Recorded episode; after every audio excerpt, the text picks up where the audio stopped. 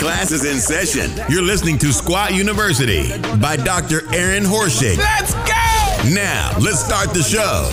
Caught in a trance and this manic depression settled in. Living in the fantasy world. What's up, podcast listeners? Thank you so much for checking out today's show. This is episode 14 of the Squat University podcast. The goal with each and every one of these shows is to bring you as much value packed content to help you move better in the gym and in life, decrease your body's aches and pains, and help you reach your true athletic potential.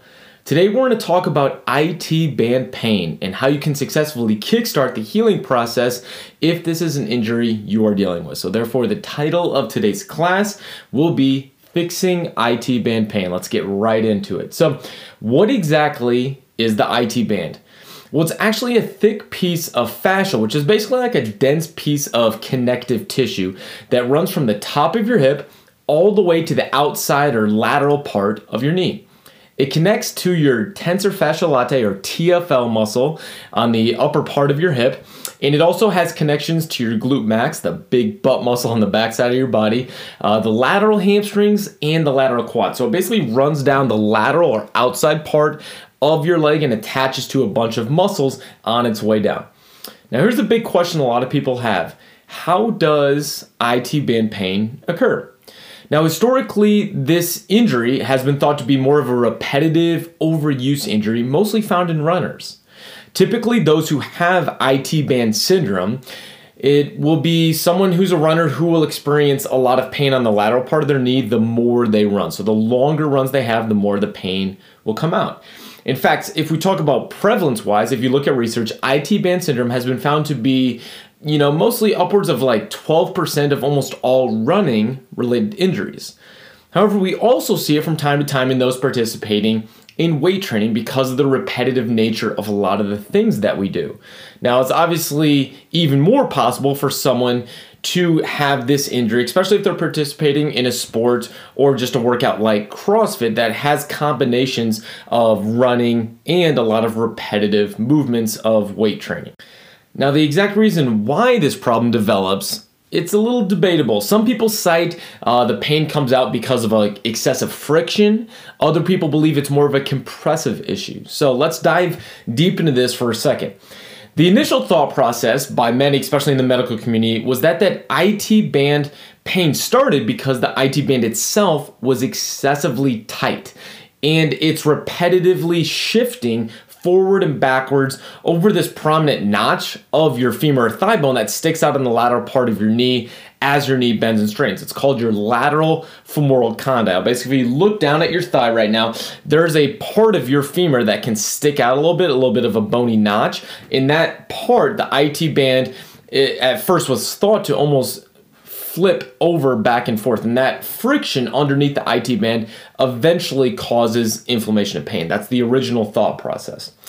However, we found that through recent research that the IT band is actually firmly attached to this part of the femur by strong fibrous strands that actually prevent it from rolling over that notch like previously thought. In fact, the rolling movement that many see when they look at the knee, at that part, when the knee is flexed and then strained or bent and strained, it's actually not true movement, but instead it's almost just a shifting of the tension in the IT band. So basically, as the knee is progressively bent, there is tension that is shifting from the, the forward or anterior part of the IT band fibers to the backward part. So, unlike previously thought, the IT band does not shift or flick over that bony prominence on the lateral part of your knee. It's just a shifting in the tension of the fibers. For this reason, we believe that the problem that creates pain is not due to friction underneath the IT band, but instead due compression of a layer of highly innervated fat. Basically, there's this little fat pad basically that is underneath the IT band. It's almost a cushion for the band against the femur. And it has a lot of nerves that run through it. When the IT band is compressed against it, because there's so many nerves of that fat pad, it can lead to pain. What this means is that it's not the IT band itself, but the tissues underlying its attachment to the lateral knee that is the pain generator in IT band syndrome. Now, for all my exercise science and medical nerds out there, uh, this is medically classified as a form of enthesopathy. That's the type of injury you would call uh, the injury, basically. Uh, for everyone else out there, you'll never need to know a word like that in your life, so don't even worry about rewinding and listening to that again. So, let's now talk about what is causing the pain? Why does it even start in the first place? Well, if you guys remember back to the classic Adam Sandler movie Happy Gilmore, which is definitely one of my favorite movies of his. Well, there's a character in the movie who played the golf coach named Chubbs. And what did he like to say? It's all in the hips. And boy, was he right. The muscles of the sides of your hips are responsible for two main actions moving your leg away from your body and postural stability, basically not allowing your hips to shift either way, your pelvis to stay level, not allowing your knee to cave in. This is a lot of what we talked about in episode 11 of the podcast, which is basically covering glute med anatomy. Now, when we perform barbell lifts like the squat, the clean, the deadlift, any barbell lift, the muscles on the sides of your hips turn on and ensure your knees stay in line with your feet. They limit knee collapse. Now, one of these large muscles that are responsible for stabilizing the knee is called your glute medius. Again, we talked about this in depth in episode 11. The posterior aspect of this muscle, the part that is closest to your glute max, is responsible for maintaining external rotation torque of the hip and therefore limits this internal rotation collapse of the knee. Now, if this muscle is not firing correctly, so we have a coordination problem, or it's just plain weak, the body will start to compensate by calling other muscles that surround it to work overtime in order to try to limit this unwanted internal collapse. Basically, the body is like, hey, muscle A, you're not working very well. I need to recruit some other muscles so my body just doesn't completely collapse. So, hey, uh, muscle over here, come on, start working double time so hopefully we can not move like crap. Now, typically, the muscle that is most often recruited during this problem is the TFL, the muscle that's right next to it, more a little bit towards the forward part of the body. Now, this muscle isn't necessarily extremely strong, but it does attach to a very thick and fibrous piece of tissue, your IT band, that runs down the rest of your leg and connects, like we talked about, to the lateral part of the knee.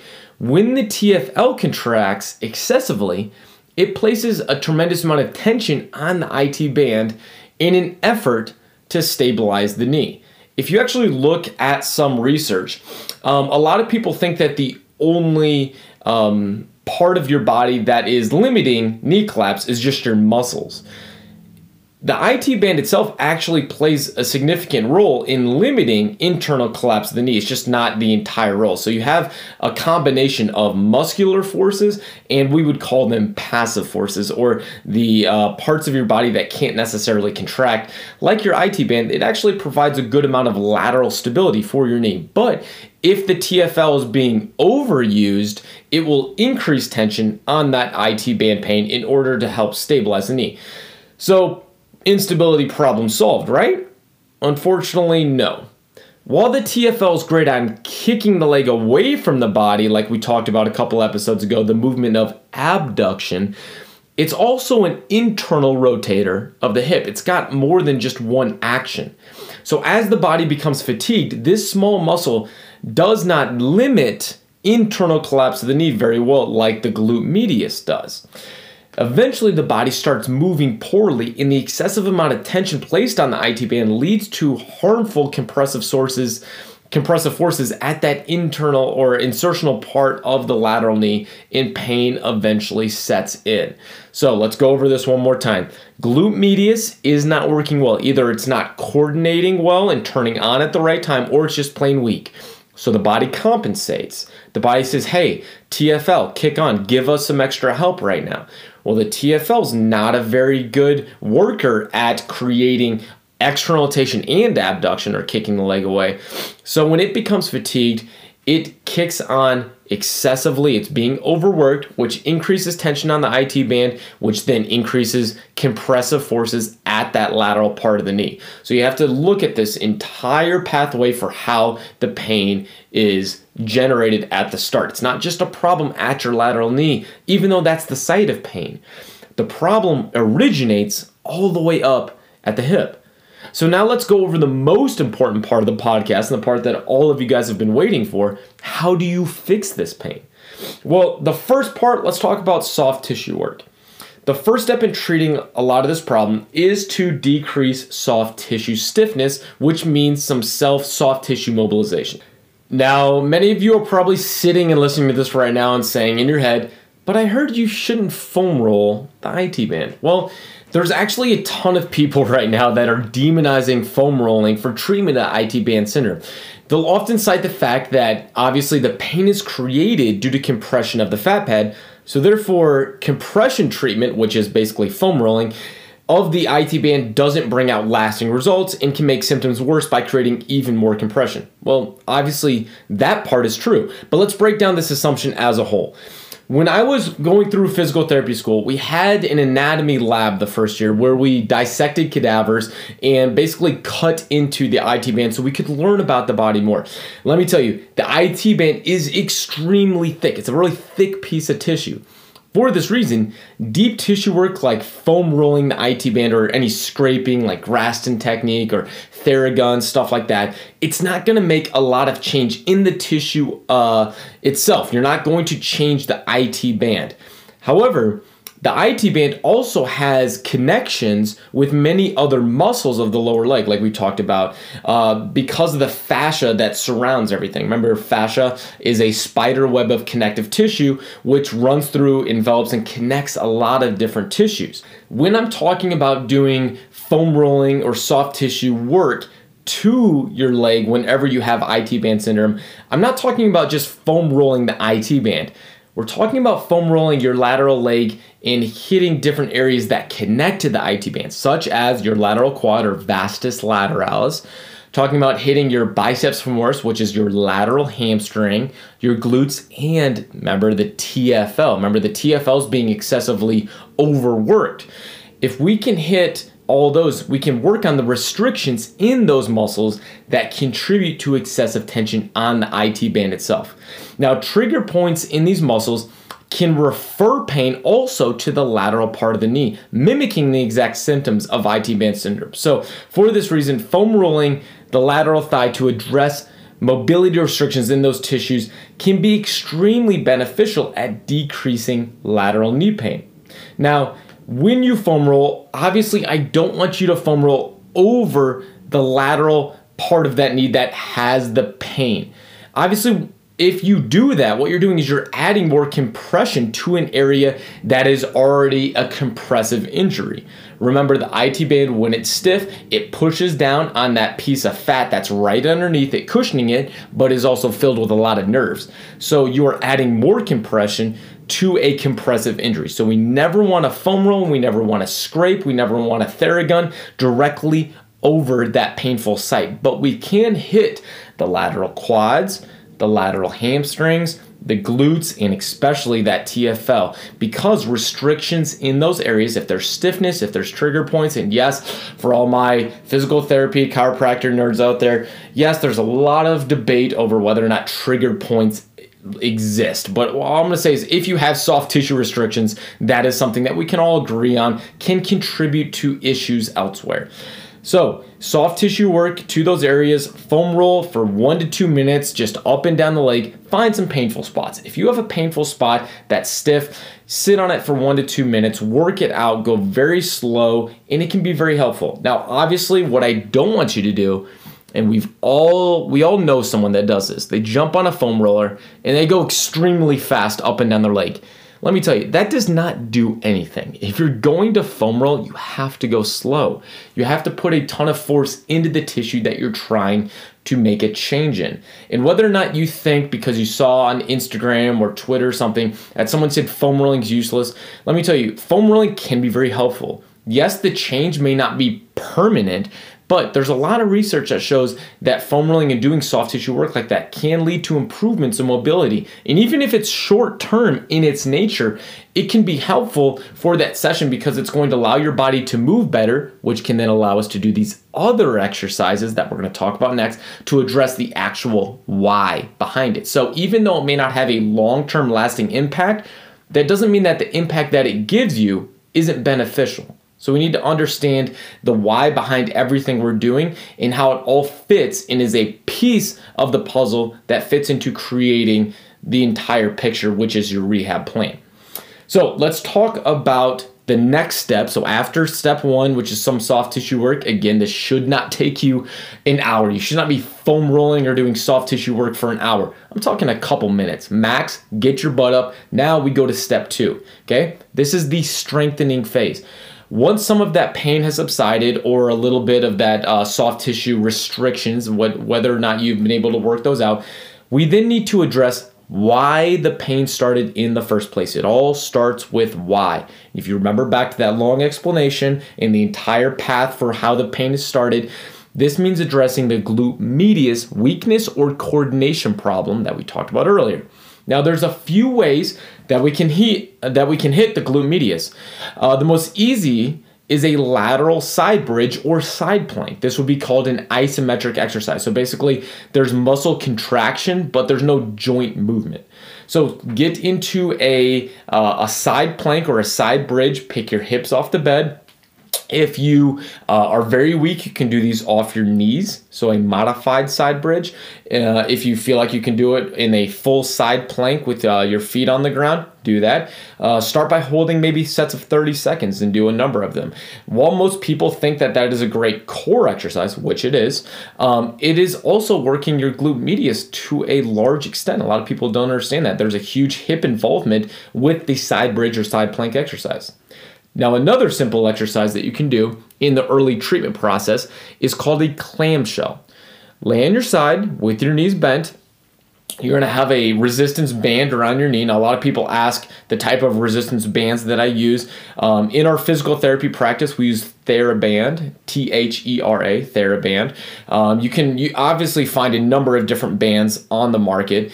Um, what I want you to do, find something that works for you. You can go on different sites, performbetter.com, roguefitness.com. Find a band that works for you and is within your price point. I'm the last person that's going to try to sell you a specific type of band because there's so many different types of bands out there. You want to find something that works for you and is within your price point. I'm not trying to sell you uh, the Aaron Horschig Squat University band out there. Okay, find something that works for you. Um, but basically, you're going to be on your side. You're going to rotate your leg upwards like a clamshell opening. You're going to hold this position for three seconds while squeezing your lateral glutes and then you're going to drop it back down. Now make sure that your low back and pelvis don't rotate completely open when you're doing this. We want to keep all the pressure in the lateral part of your hip. So uh, make sure that your band is across your knees and that it's difficult enough to do. Um, if you look at the TheraBand material specifically, there's a number of different grades. It starts with yellow uh, as the easiest resistance, then goes red, green, blue, black. Sometimes there's a silver depending on the type of brand that you're using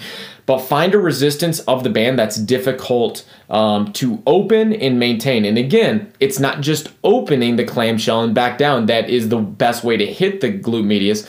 We want to be able to hold it because, again, there's the stabilizing effect, the glute medius. It's not just a muscle that strengthens and moves the leg, but it maintains position. That's the way that we need to hit the glute medius so that it can have an effect on the way in which we move throughout our workouts and throughout our day. So um, you can also perform some band walks, lateral band walks, uh, with the band across your knees or feet. If you've seen some of the posts I've shared across social media, I love to put this band around the tops of my feet when doing these lateral band walks. This will actually be much harder for you than if you put the band across your ankles. Now, if you have a very thick band, like for example the Mark Bell band that he uh, sells, um, the best way to do that's around your knees. You actually won't be able to move it as much if you put it around your feet. So put that around your knees, it'll work just fine. Now, when you're doing this exercise, think about driving lateral by pushing from your trail leg. Remember, the glute medius, like we said, is a stabilizer of the pelvis. So if you're reaching laterally, laterally with your forward leg, you will actually be performing that mostly with your TFL uh, when you push sideways with your trail leg, your glute medius uh, is being worked to a greater degree because you're working it in the underlying way that that muscle should be worked. You're stabilizing the pelvis and keeping it from tipping when you're pushing sideways. Now, in order to have lasting results with our strengthening exercises, we eventually need to perform our corrective exercises in a way that mimic real life movements. This is why people call this functional training. It's supposed to mimic real life situations. For us, in the purpose of listening to this podcast, we're talking about strength training, barbell lifting, Obviously, the squat is a huge component of that. Now, the single leg version, the touchdown squat, is the first exercise I want to share with you today. All you're to do, you're to grab a small box, you're to make a stack of weights. And again, this can be a stack of plates that starts off with just a 45 pound or a 25 kilo plate, depending on what type of gym you're in. It doesn't need to be very tall for most people at the start. you're to perform a single leg squat by pushing your butt back first. So you're engaging your glutes, your hip hinging. Then you're going to keep your knee in line with your feet, no knee claps. You're to squat down, tap your free leg, and then come all the way back up. Now, doing this movement in front of a full length mirror can be very helpful for some people if you have a mirror either in your house, in the gym that you're in, so you can see what is happening at your pelvis.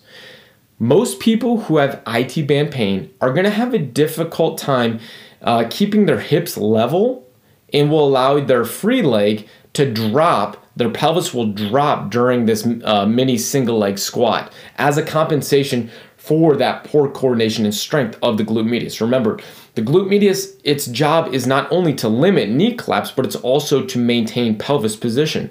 So this is also a good screening tool because remember, each and every exercise you do in the gym is not only in itself an exercise, but a diagnostic tool to understand what is moving well or not moving well in your body.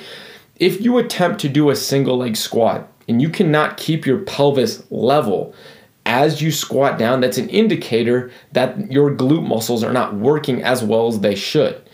So, doing this single leg squat, doing it in front of a mirror so you can watch how your pelvis is moving and keeping your hips level and your knee in line with the lateral part of your foot is key. Now, we're talking about doing this as a corrective exercise. In order for a corrective exercise to be beneficial and have carryover to your main lifts, like your squat, your deadlift, your clean, you have to do it two ways. A, we have to do it correctly. Obviously, that should be a no brainer. Perfect execution. This is key because a lot of people they'll think just doing the exercise is going to have carryover. No, you have to do it with perfect technique. This is why for some people, a single leg squat like this, you can get a lot of benefit out of just doing it off a two inch box. It doesn't need to be, unless you're ready for it, off an eight inch box, a 12 inch box. It doesn't have to be a pistol squat. I had a couple years back, I had an NFL lineman that was coming to work with me. And this guy's, I mean, he's huge. He's like 320 pounds. He's a starting NFL lineman. He's extremely strong. This guy could not do a two inch box touchdown. Obviously, he's there for me for a reason because he was having a lot of hip issues and knee issues. And when I asked him to do a single leg squat, he could barely do it. Now, I don't expect a 320 pound lineman in the NFL to be able to do a pistol squat, but I sure as heck expect him to be able to do at least a, a six inch single leg squat because it's functional. If he gets pushed off balance by a rushing defensive lineman, he's going to have to have the necessary control of his body to control his big body down a couple inches and not let that knee collapse over, his pelvis to collapse, because then he's in a bad position to perform his sport. In the same way, every single one of us, no matter if you're a weightlifter, a powerlifter, a crossfitter, just an avid gym goer, you should have the capability to perform a single leg squat. Just because you may never train pistols because you're not a competitive crossfitter doesn't mean a single leg version of the squat is not important for you movement capability wise. Okay, so corrective exercise with perfect technique is the first thing. The second thing, we have to do a lot of repetitions. Again, we're talking about improving the coordination of your body and the way in which you're moving. This doesn't come with just doing three sets of five. Now, yeah, if you're doing bench press or squat, three sets of five, sure, you're working strength, you're using a lot of weight. Three sets of five is not doing a lot for your single leg squat, especially when you're trying to educate your body, re educate your body in the way in which it should be moving. So, for this reason, we need to do a lot of repetitions. We're working your body, we're training it to move differently. So for these single leg squats, two to three sets of 20 reps every single day. that high repetition range is going to teach your body how to move well again. Another great strengthening exercise is the single leg RDL, Romanian deadlift. Now, along with the single leg squat, these exercises are two of the best at activating both the glute medius and the glute max. So, how do you perform a single leg RDL? Well, start in a single leg stance like we did again with the single leg squat. Establish your stable tripod foot. Now, remember, doing these exercises with your shoes off first to focus on foot stability is a great idea. You want to be able to focus on first creating that uh, stable tripod foot. Your foot's almost grabbing the ground like you have a monkey foot. You have uh, your weight spread across your heel, the base of your first toe, the base of your fifth toe.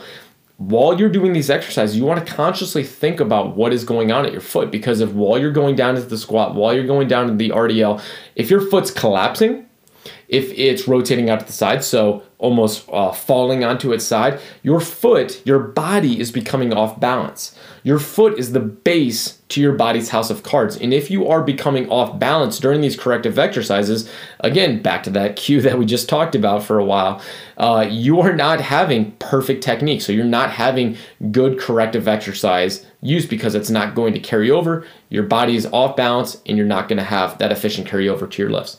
So Start with a good single leg stance, your shoes off, you're creating good stability. Hold a small weight, a dumbbell or a kettlebell works great, uh, in your opposite hand of your stance leg. You're gonna brace your core, drive your free leg backwards, and lower your chest forward towards the ground. You wanna maintain a slight bend in your stance leg knee the entire time. Um, I like to use the cue as your hip as like the center of a teeter totter. If you're doing this correctly, you'll feel your hamstrings of your stance leg tighten, uh, but there will not be any tightness in your low back. That's a big key. Make sure you're bracing your core as you're teeter tottering over with the RDL. Ensure your knee stays in correct alignment with your stable foot the entire time. So we want to make sure that we're engaging our glutes, our hamstrings, the posterior chain, but we're also limiting any internal rotation. Again, this is why the single leg RDL is so great at engaging your glute max, the big butt muscle, and also your lateral glute, your glute medius, which is a stabilizer. Again, we want to do a lot of reps, two sets of 15 to 20 reps. Uh, and I would do these again almost every day or every other day.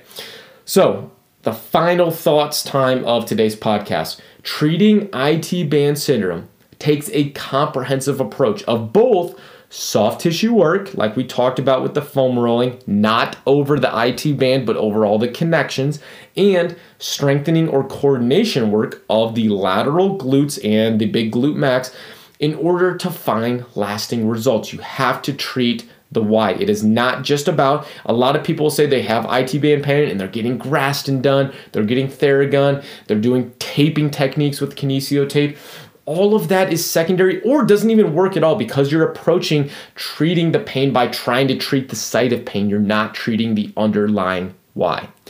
So, I hope today's podcast was helpful in, in allowing you to understand this injury a little bit more and why foam rolling itself should be a part of the process but not the uh, the whole process itself. Uh, if you are unable to find relief with these different things that I discussed today, I definitely recommend going to see a medical professional that understands how to treat this injury. So again, I want to thank you guys from the bottom of my heart for listening to today's podcast. It means so much to me to have your attention. This past week, I've continued to talk to a bunch of you guys over Twitter Twitter, over Instagram DM that are enjoying the podcast. It means so much to me to have you guys listen and share this podcast with each and every one of your friends. Um, I hope you're enjoying the content. There's a lot more to come. So until next week, guys, happy squatting. That's it for today, class, on Squat University by Dr. Aaron Horschig. For more exclusive content, log on to squatuniversity.com.